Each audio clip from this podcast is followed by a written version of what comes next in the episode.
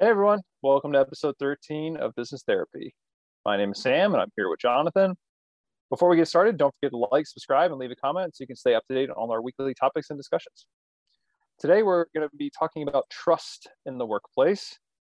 And this is a topic that I've run into a lot this year, but also through my entire career. And it's really about what, how do we give trust? How do we earn trust in the workplace? And also what is the best way to manage trust from a process and from a productivity perspective?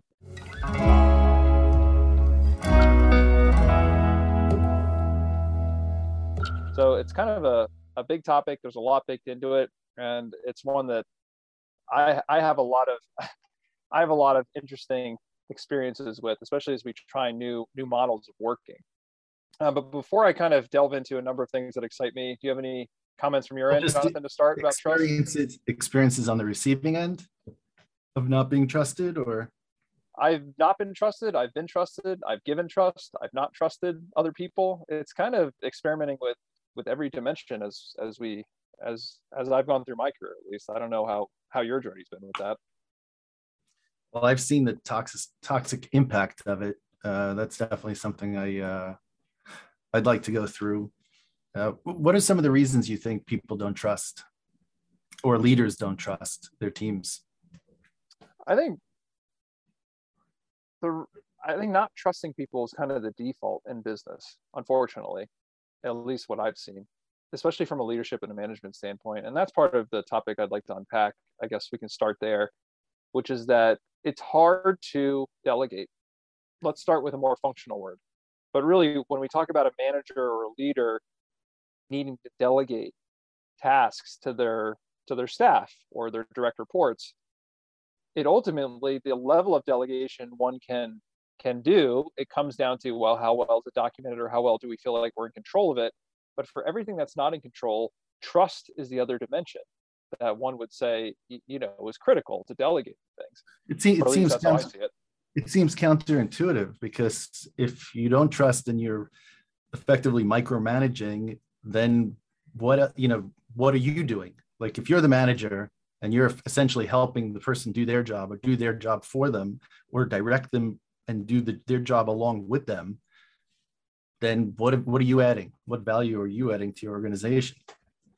Well that's a, it's the loaded question or really the rhetorical question i'd say which is you're not adding value if you're managing people by doing their work or micromanaging their work however that manifests itself for you and that's why the the kind of interplay between trust and delegation is such a big one because one could say that you have to have some level of trust to delegate work to your mm-hmm. employees and not micromanage and not do the work for them and i think that's probably one of the biggest functional places to start the conversation about trust which is that you're going to have to trust people eventually to some extent and some managers who are more control oriented and they and they're not as easy to trust they will try to control their employees through either standards, which we which we we talk about quite a bit.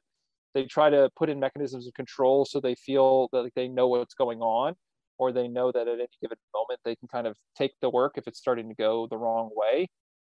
But I I feel that that's and this is now where it bridges into trust as kind of on the personal side of the house too. It's not a way to to deliver trust which is kind of you you only trust people as far as as far as you feel in control. And i think that's part of the the conversation that at, at work and at home it can get very toxic when you talk about well i trust you. I trust you to do what i tell you to do or i trust you to use the tools with the guardrails that i've given you.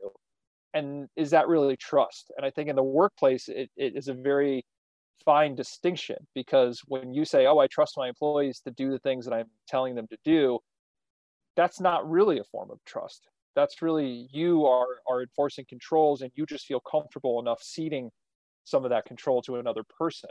And i think that's where you start to see de- declining outcomes. But before I, I i kind of finish that thought i guess i'd like to see what it sparks in your head jonathan because i think now you know that we're talking about like usual trust is not as simple as hey i trust you. Like what does that actually mean in the physical environment i think is the question we're starting to delve into now well, I think when you trust somebody, you trust them that they're going to figure out how to accomplish something. That you give them agency. That's trust. If you don't trust somebody, then you don't even think that they can handle the how of anything. So you basically don't believe that that person can achieve for you what you need them to achieve in the absence of you being an integral part of how they're going to achieve it. You think that? Yeah, an agency is such a it's such a great word that you use, and it's actually a word I've used recently when I've been talking about this. Agency is such a big part of actually the trust being delivered. You can say you trust somebody, and like you mentioned, you can give them things to do, but if you don't trust them around the how or to achieve an objective without you working it like a puppet or hand holding the whole time, then you're actually conferring some sort of trust, maybe, but it's actually you're not giving any agency. And I think they have to go together in the workplace. If you can't give somebody agency and control over their process, control over their own destiny, and you don't, and you have to be able to cede watching them from moment to moment, then you can't really say that trust is given, or at least that's what I would say and it becomes a self-fulfilling prophecy because if you micromanage somebody uh, ultimately they're going to deliver less than optimal results because they're not thinking for themselves.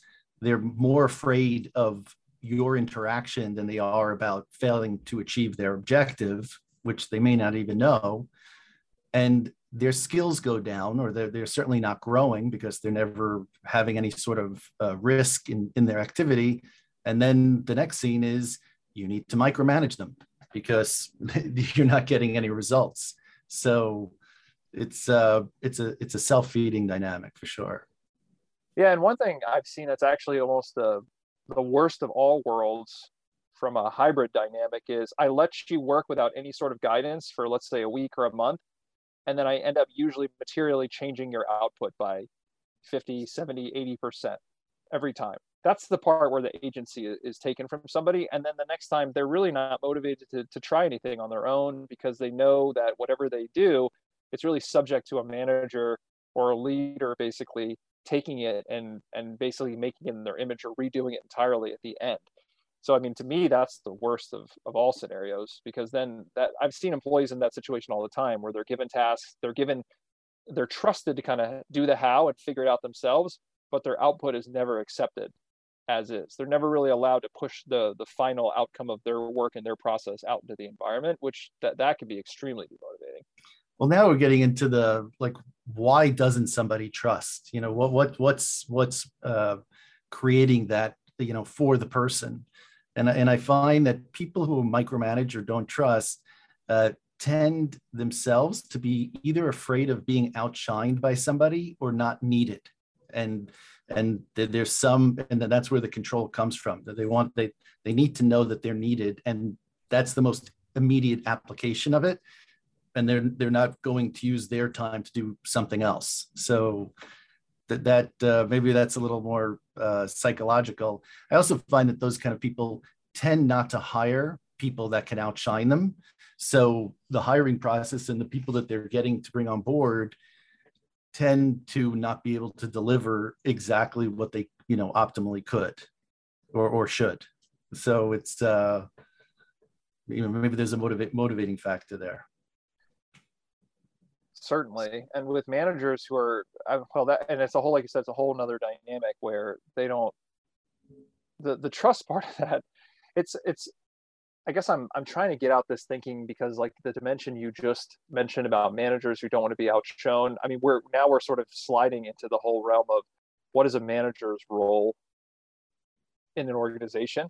Are they meant to actually are, are they supposed to be promoting their people above themselves? Or are they starting to because you you know we can talk about management all day from lots of different dimensions, but I think I don't want to stray too far from the trust thing. But I'm kind of mulling over right now whether they're one and the same you know as we unpack it well i think in the in the world that we would imagine where you don't have the traditional management you know you have more uh, mentors or you have people who are looking on how everybody in the organization including at a more senior level or more ten, tenure is looking on how to maximize value of the organization and you maximize the value by investing in people and giving them the chance to grow so uh, you know, I, I would say it definitely has an implication to management. Yeah. Well, in management, if we're tying it together, the last few thoughts in my head was a bit muddled around it. you the only way to properly manage people if you want to have a evolving system is to trust them. And this again is where we started with talking about delegating effectively and what it actually means to delegate which is to let them do what they're going to do. I think part of it that we you know that we've been circling around is you have to trust people. If you're actually trusting people you have to trust them to make mistakes also. You have to create a space where they can make mistakes and then you can coach them afterward. If your people aren't in a position that they could fail then they're not you're not being a good manager or and you don't trust yeah you don't exactly. trust them inherently. Exactly. So they have to be able to fail and that's the only way that people grow. You know we always we bring it you know a lot of our ideas about value we started with you know manufacturing something that's very tangible. So if you imagine a micromanager on an assembly line well then it becomes really obvious you know that they're helping the person do exactly a specific activity or they're just looking over their shoulder as we move to the digital world you know or services it's harder to see that micromanagement because it's it's usually in instructions and the like you know and and the activities the person's performing there's this interplay of you know conveying something through words and also micromanaging through words. And it's uh, you know conveying instructions you know through words and and micromanaging through words. And uh, as our producer just uh, raised and now we have covid. And uh, you know now it's really distant. And if if the manager feels these problems of control or doesn't trust it's incredibly magnified because now they, they they've lost all control. I think the covid thing you know i was reflecting on it as the question came in. I don't know if it's increased trust in the workplace. It's definitely made a lot more people who had trust issues even more triggered. That's what i'm saying a lot harder yeah. time. Yeah yeah. Yeah. I mean, you know, it, it's given people more time to do things that the, the way they want to do them because it's harder to micromanage, you know, when, when it's completely remote. But the interference is even worse because what ends up happening, and this is the dynamic that, you know, I see in companies, is they, they can't micro, micromanage the task. But what they can do is they can throw off the entire work stream through other meetings that they're having that makes the work that a person, you know, a whole team is doing moot, you know, without without communicating. So instead of just micromanaging the person, they're just constantly just micromanaging activities, and that has uh, ripple effects. I don't know if that was a clear thought, but uh, I, I think so. I think what we're saying is that the the COVID thing, if you're somebody who had trouble giving trust in the workplace, which we're saying is a positive thing, ultimately and there's a oh, few more 100%. things we'll, we'll talk yes, about that i don't think that i don't think the covid thing helped anybody. If you had trust issues before covid you had trust issues after covid. It's just the mechanisms in which you use to micromanage like to jonathan's point you, you know you can always throw in extra virtual meetings. You can always be asking for more updates. You can be checking in on your people. I think it changed the way that people definitely managed and tried to exert control over their situation and their teams. But if you didn't trust your people before you're probably more uncomfortable after COVID, but I don't think it was you just woke up one day and say, "Oh, well, now I trust my people more because I have to because they're at home and they're you know not two desks down for me at the office." I think people figure out how to re re-exert control when that's their when that's their their preferred way of managing. I guess you would say. So, we're being clear that trust is a you know something that that that should be valued, uh, and and actually, I, I believe it's it's if you if there's if you don't have a trust uh, if, if, as a leader if you can't trust people to execute you've already accepted a low threshold of total output and total value. Because people who can't be enabled to accomplish tasks on their own or people who who, who feel like they're being micromanaged they certainly will never innovate. They certainly will never come up with any creative solution beyond what you would have done yourself. So imagine that all your people now have become limited to what you're capable of. What, what a terrible limitation. Uh, makes absolutely no sense. Uh, and in addition to any ability to, to innovate, you're going to get more people who are trained in this style of management. So now you have a whole host of people who think that this is what's valuable. Um, and, in, and a symptom of this, you know, and something that I see in organizations where this dynamic has gone over on over uh, a period of time is uh, overprizing of people being in the weeds. conversations being in the weeds instead of being think you know big picture thinking in fact big picture and thinking is thought of as uh, um, not not as valuable on some level because it's not action based or it's it's it's not it's it, it's not immediately actionable yeah that was wonderfully articulated is what i was trying to pull together earlier the idea that what trust is the factor which kind of defines the ability your your capacity to scale in an organization. Scale a team scale output create more growth and innovation in the organization.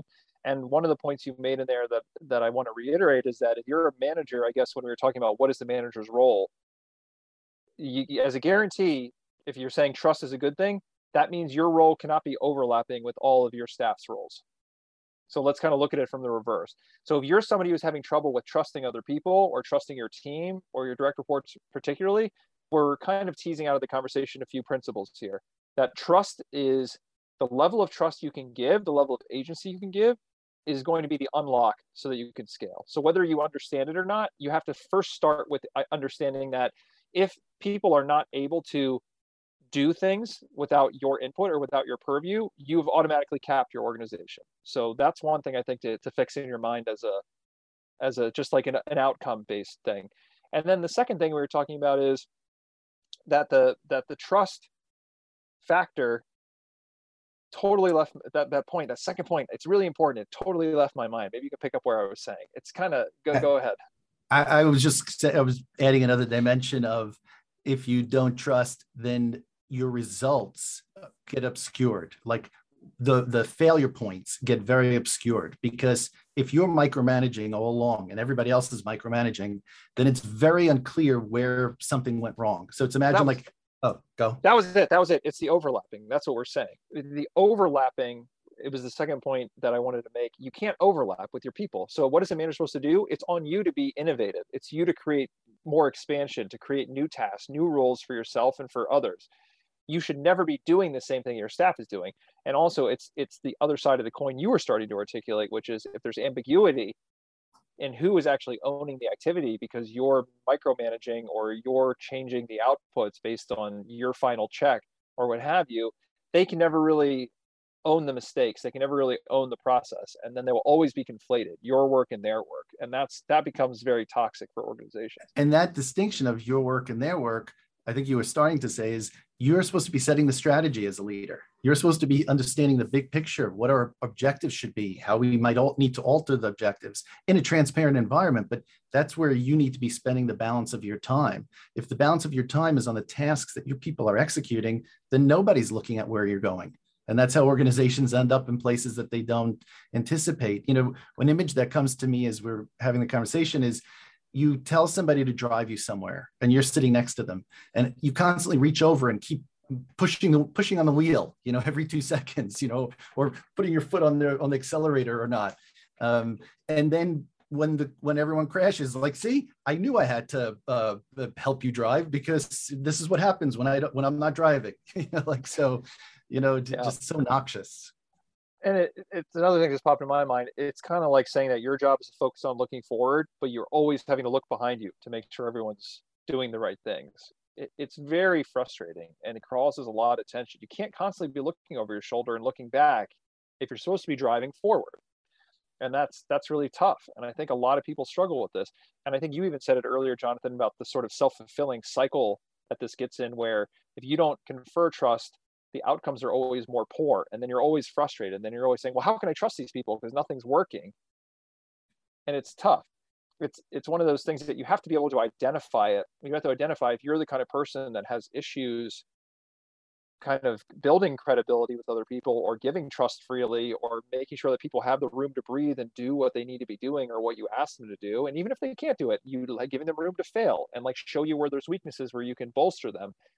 Um, you're really going to be you're going to feel stressed. You you should you will feel it, and you will feel strain in yourself and your reports and in your business model generally. And the way that you're more likely to control a result, if, if that's how you, if you're already in that bias mind of I need to control something, which is already, you know, the, the word control is anathema to to our thinking. But I'm putting my mind in the, you know, putting myself in that in, in that mindset of, of somebody who feels the need to to micromanage it's not like we're saying that there shouldn't be accountability. Accountability is critical. People feeling like they own a, you know, that an activity or getting to a certain spot or accomplishing something, that's critical. This isn't a free for all. It's not that we're saying that, you know, you don't manage, but you look at the the you, you put people accountable for the goal that you set. And if you reserve the energy for that because you're not walking with them every step of the way, you're more likely to have the energy to, you know, for the accountability. And then that's how you start getting a cycle of knowing who can accomplish what. You know, you might be surprised by by that result. You know, who can accomplish what and who can't, and you know how to how to better place the, the, the team. Well, and in the beginning too, it's the only way. We've pointed it out. I mean, you can't if you really want to grow and you really want to create hours for yourself and you want to create you know expansion in your business there, there, there's no other way to do it mechanically. You can't walk by everyone all the time. You, you, you know grow you, the team. you often see this uh, dynamic. You, you can micromanage and scale yourself to a certain to a certain number of tasks. So maybe if you have two people who are working for you you can give them make them an extension of yourself without you know them thinking or understanding the objective or anything. But you hit a certain number where and, and i'm not saying that that's efficient or a good thing to do but you hit a certain number of people and you can't do that. And now you, that's where you see uh, very often businesses start really starting to hit a downturn because they're successful you know but they can't grow any further. They can't scale. And even if they even if the manager tried you know taking a step back as i mentioned the same person tends not to have a you know good hiring practices and the like and their people don't have the experience of of being you know charged with a goal or being accountable. Well everything becomes brittle because you've got key people throughout the organization that are bearing a lot of weight and they're not really enabling like you said or training or or kind of cultivating people that are coming in on their teams or coming up under them. And that means when a few key people get knocked out either they're out of the organization they move on or they even take like even a vacation something as simple as that. The organization you see as it grows it can't really grow like that because there's just weak points all over the place. It's like it's as if you're building a building with a number of vulnerabilities and any one of them can bring the whole building down. That's kind of what it feels like. And that's an organization that there's not a lot of trust. There's not a lot of trust both ways. But but I, I think I, I'd like to shift a little bit into why is it so hard for people to trust? I know we've kind of already talked about it. It's a control thing. But I, I think even more broadly on that, when we're talking about control in the workplace, not even in the workplace, outside the workplace, I'm actually noticing in this conversation, I would even go as far as to say control is is one of almost like the opposite of trust and something that if you if you yeah. yeah, if you need control, you don't really think of those things as antonyms, you know, typically but really, when you think about sort of now going more to a spiritual space again, the duality of to require control in anything is actually at the expense of trusting either the universe around you, trusting your partner, trusting your employees. To need control is basically the opposite of trust. For every minute of energy you spend on exerting control, you physically cannot spend that same energy on trusting something to occur.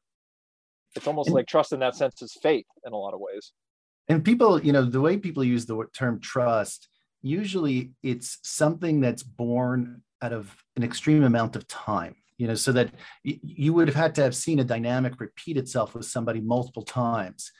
But i think what we're suggesting here is that you need to start from a point of trust even if it's even if it hasn't been earned. I think it, it, maybe that's the word i'm looking for you know when it comes to trust earned, because yeah. either way the result's the same. Because if you don't trust you're never going to put yourself in a position to have somebody who's trustable. So you have to start from a position of trust. It's the only logical way to ultimately get the value you want. And they say, oh, but then the person, will, if the person failed or we did crash or whatever, you know, then I would suggest that you're just you you would have hit that point either way, you know, because by limiting and by controlling everything, you know, it's my example of the you know interfering with somebody driving your car either way you get the same result crash. But at least if you trust you give the chance a person a, a person a chance to perform. And that's to me the absolute punchline of this conversation and the one that i, I think is the critical one i wanted to drive to also which is that tr- yeah pretty much. I mean trust has to be granted freely And that may seem radical, but if you want to talk about if you're experiencing some stress and tension around trust and trust in your team and trust in your employees, the first thing to do is start giving it out for free and just practice that because it's going to start bringing all the good things we're talking about. But the mechanics of that is, you know, we we tend to everyone I tend to see who has trust issues is everyone's guilty until proven innocent which is the opposite of you know how our legal system works and how most people would like to think that you know they'd be given the opening that hey I, I, we assume that people are good and doing the right thing and everyone's well until proven otherwise and innocent until proven guilty but with trust it's often not that way. The idea that jonathan introduced the earning the trust thing is so systemic in business where you're a new employee or you've just come into the into the team even if it's a project team and you know you're guilty until proven innocent. You're not going to have trust given to you unless you've earned it or this idea of people need to be hazed or they need to be assessed or they need to be on like a training period. And that is extremely toxic. And we see it all over because in a way it's institutionalized it's kind of foundational. I see it as people you know they normalize it as, as typical business practice. Well i can't i'm not going to give this person a $5 million book of business on their first day. They have to earn that. People have to earn their place and they have to put in oh. their hours. They put in their but time. there's a diff- right but there's a difference between giving a person a chance to fail like being a little bit out of their comfort zone versus telling somebody okay you know first day i'm out of here run the company you know like so it, it, it's if you're truly looking at you know and we should say this is under a framework of maximizing value you know for for yourself for, for those around you for your company you know so it's it's it's not like this again that's like like the word accountability that's accountability that's not anathema to the conversation that we're having. Same thing with amount of trust that you give people uh, in any given scenario. It's the appropriate amount for whatever task and objective that they're that, that you've given them. If you've given them an objective that's unreasonable you know either they don't have the experience or the skills to handle well that's not value creating. So i just want to you know say that there's a natural governor on this if you're truly looking at maximizing value. For sure. And and i i echo that because the trust piece on on this dimension is if you actually were have somebody in the room and you trusted them with a part of your business you would still want them to know what they're accountable for. They would want to have clear lines that they're trying to achieve, clear targets, clear goals. They're almost to me two separate things. They're they're not related. I mean, whether I trust you or not, and whether that you have a clear runway and I've given you the tools, it's like you said, you don't want to trust somebody and then set them up to fail. To me, that's kind of two separate dimensions. It's not like you have to disappear immediately because trust is conferred. It's sort of the nature of your relationship becomes totally different if I trust somebody to do something, the way I engage them, the way that I approach them is different than if I don't trust them to do it, and I and I and I'm gonna engage them differently. It'd be the difference between saying, I'm going to give you this goal, but I want to make sure that you do it this way to meet the goal versus I'm going to give you this goal and we need to work together to figure out what are your strengths, how would you achieve it, and then ultimately I want you to kind of tell me the best way to do it. It's like those are the two I think conversations that illustrate this point.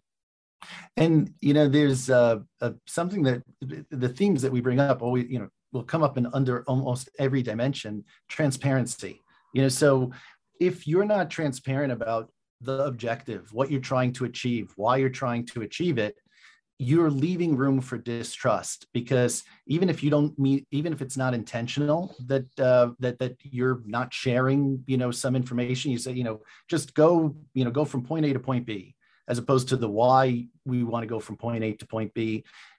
When something changes, people think you know that you deliberately wanted to impact their role somehow.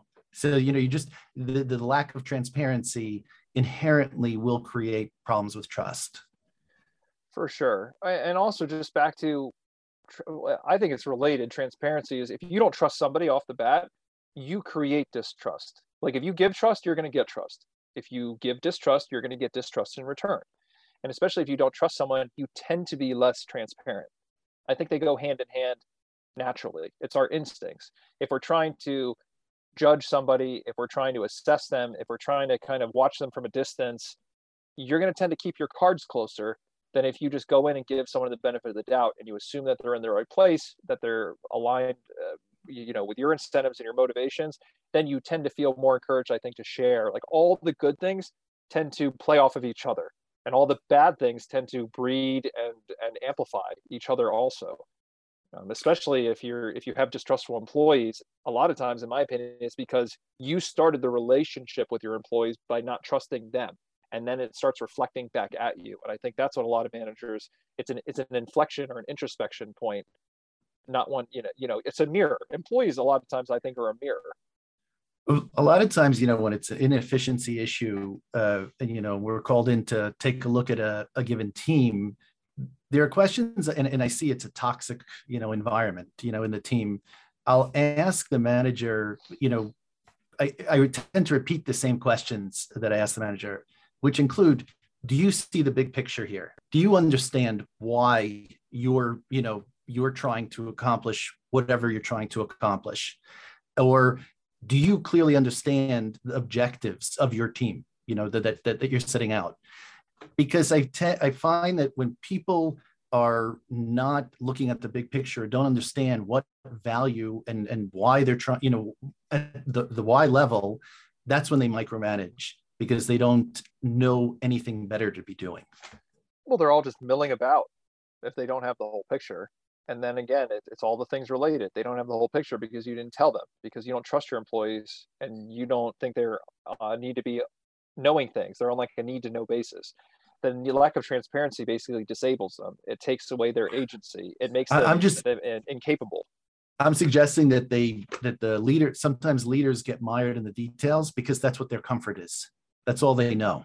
You know, they they they're afraid to look at the scary market, you know, and and change and innovation that might be coming up against them. And, you know, like it's almost like a version of putting your head in the sand, you know, by being lost in these details and in today's theme, if you find yourself doing that and you've been promoted to a leader, it's probably a, sign of you not trusting yourself. I mean, that's a big, oh, like you said, hundred percent, percent. It starts there. Yeah. If you're staying in the details and you're somebody who, you know, you seek validation or comfort because you want to be doing what you're good at what you're known to be good at, in a way, you're not trusting yourself to excel, to grow, to kind of let your team handle it while you go on to bigger and better things. And that's another way you can look at it, which is you have to give yourself room to grow and you have to give yourself uh, the trust to do new things and fail and make mistakes and know that you're in a in a place to do that. I think if you can't do that it's very difficult to move forward. And unfortunately there's only there's only a few profiles of individuals who succeed in a micromanagement type uh, you know environment. And so you know we were talking about like how it's it's a cycle that repeats itself or you know makes things you know even worse. It you start weeding out from your organization the truly capable people and you start really only retaining the people that are very limited and can only handle you know yeah. very little or the people that are sycophants you know and uh, and have gotten really good at politics. So you know it, you micromanagement tends to in, include with it a lot of politics and a lot of subpar performance. All the bad things really. And it's just it's funny because it's a lot of times it's par for the course. People are becoming more aware of it that it's and you know we talked about covid earlier i think in the virtual environment it can be even more disabling because if somebody feels shut down because they're micromanaged or they're not trusted or they lack agency they will just they don't have to pretend to be sitting at their desk and looking busy all day they just won't do things i think that is that is a symptom that's actually giving people more time to breathe and think about well i don't really have anything to do in my home if I'm not given the the space and the openness to do it. So I think it's becoming more it's revealing a lot more of it. I think at least before in the workplace you can mill around all day and sort of not know it as much. That's interesting. So like you, you're coming into the office, you have you're being micromanaged. And so that dynamic and that tension is is is is taking up so much of your energy that you're not thinking about exactly what you're doing. But you get home and you're not micromanaged. It's it's COVID world, and now you've had time to say, wait, what are we trying to accomplish as a team? What's my company trying to accomplish? You're like, and, and now you start asking questions, and you don't. There aren't good answers because micromanagers tend not to be transparent. So, the end of the day, uh, it, it's really revealed. Uh, uh, this lack of an understanding of, of where you're going and uh, you know what value is being created yeah and i've spoken to a lot of people since the, the covid thing happened that are working virtually now and i think they do have more awareness on both sides like i said they're aware that okay if i'm the micromanager i'm just doing work all day long every day and people who don't have the the trust to do work they are sitting at home watching netflix and they're just getting paid. And i think that they know it too. It doesn't make them feel good. It's just i've talked to a lot of people who say i don't know what to do. I can't be you know everything i do is not i'm not given the leave to do it. I don't have any ownership.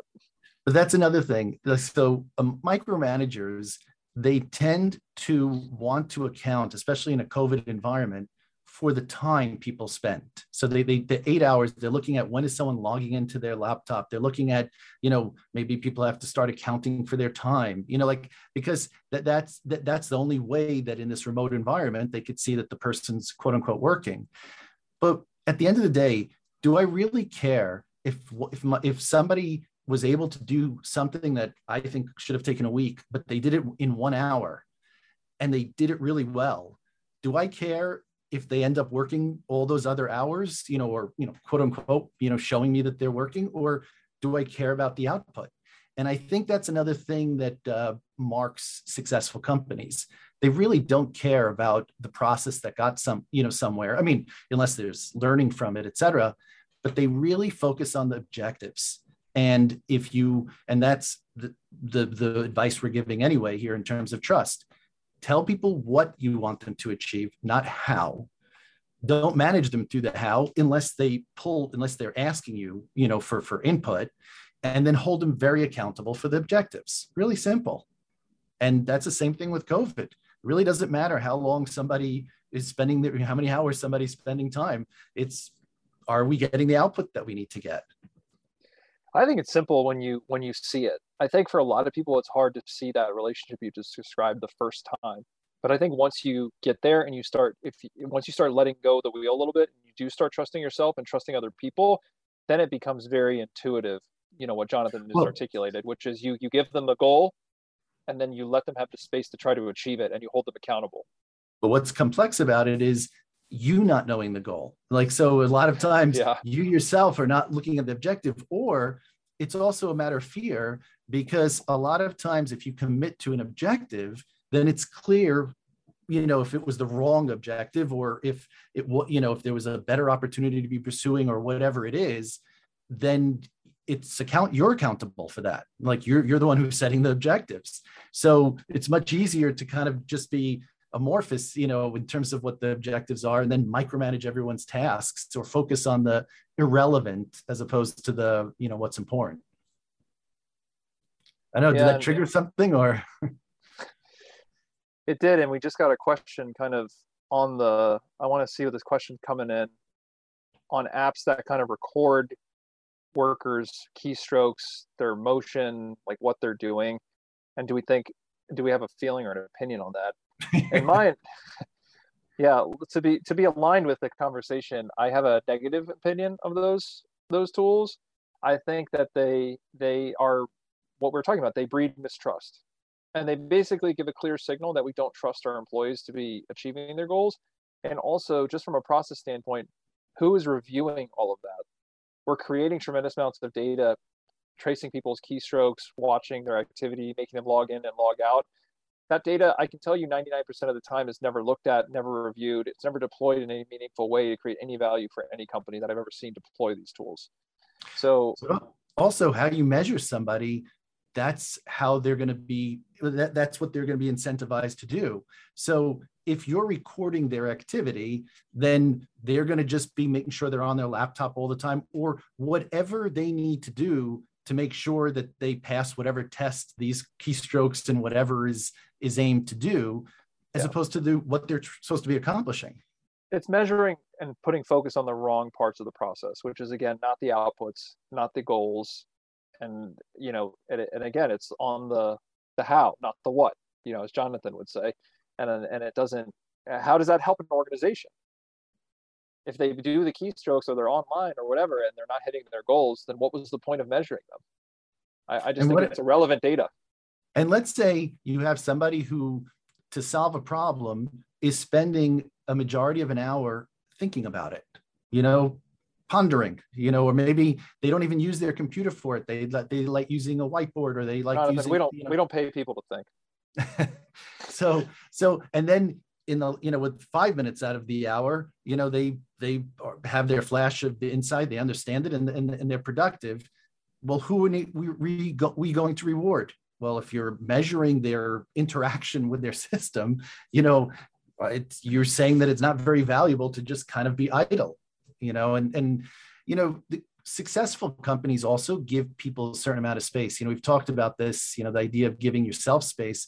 Companies give their employees space too. Um, and and some and sometimes that space is just to think to read to learn to whatever it is but not necessarily to just be cranking out whatever it is that that you think they're going to be more efficient doing if that's all they do 100% of their time. And it ties again a topic we talk about a lot the space concept. It ties it into our like i said earlier all the good things are typically bundled together. Trusting employees to meet their goals how is they're best suited to do so gives them the space to do that and be creative and be innovative. Not tracking their keystrokes not overexerting control over them gives them the space to be more productive gives them the space to create their own process and create kind of you know innovation for the company. All the things that we talk about are related and you know transparency in there too. We talked about how that was related. So i guess i guess for me uh, you know in kind of summarizing the conversation today about trust the, the biggest thing I'd like to say is make sure that you don't make people earn it. Like if we're staying present with people, innocent until proven guilty is still, you know, it works for the law. I think it should work for giving trust to people mm-hmm. just as a, as a flyby rule.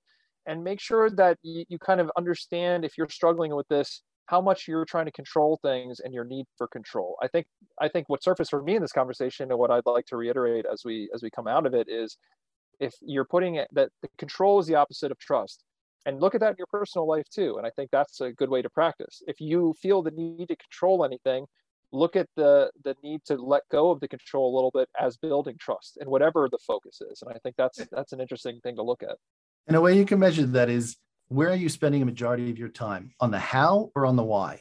If you're a leader you should be looking at the how uh, sorry at the, at the why and and seeing the output but you're not looking at the the how all day long. And i just i'll add one last thought you know in an era where everybody's so worried about retention of employees and why is everybody going different places if you're micromanaging them that means inherently and there's no trust why should they have any allegiance or feel any part meaningfully of your organization?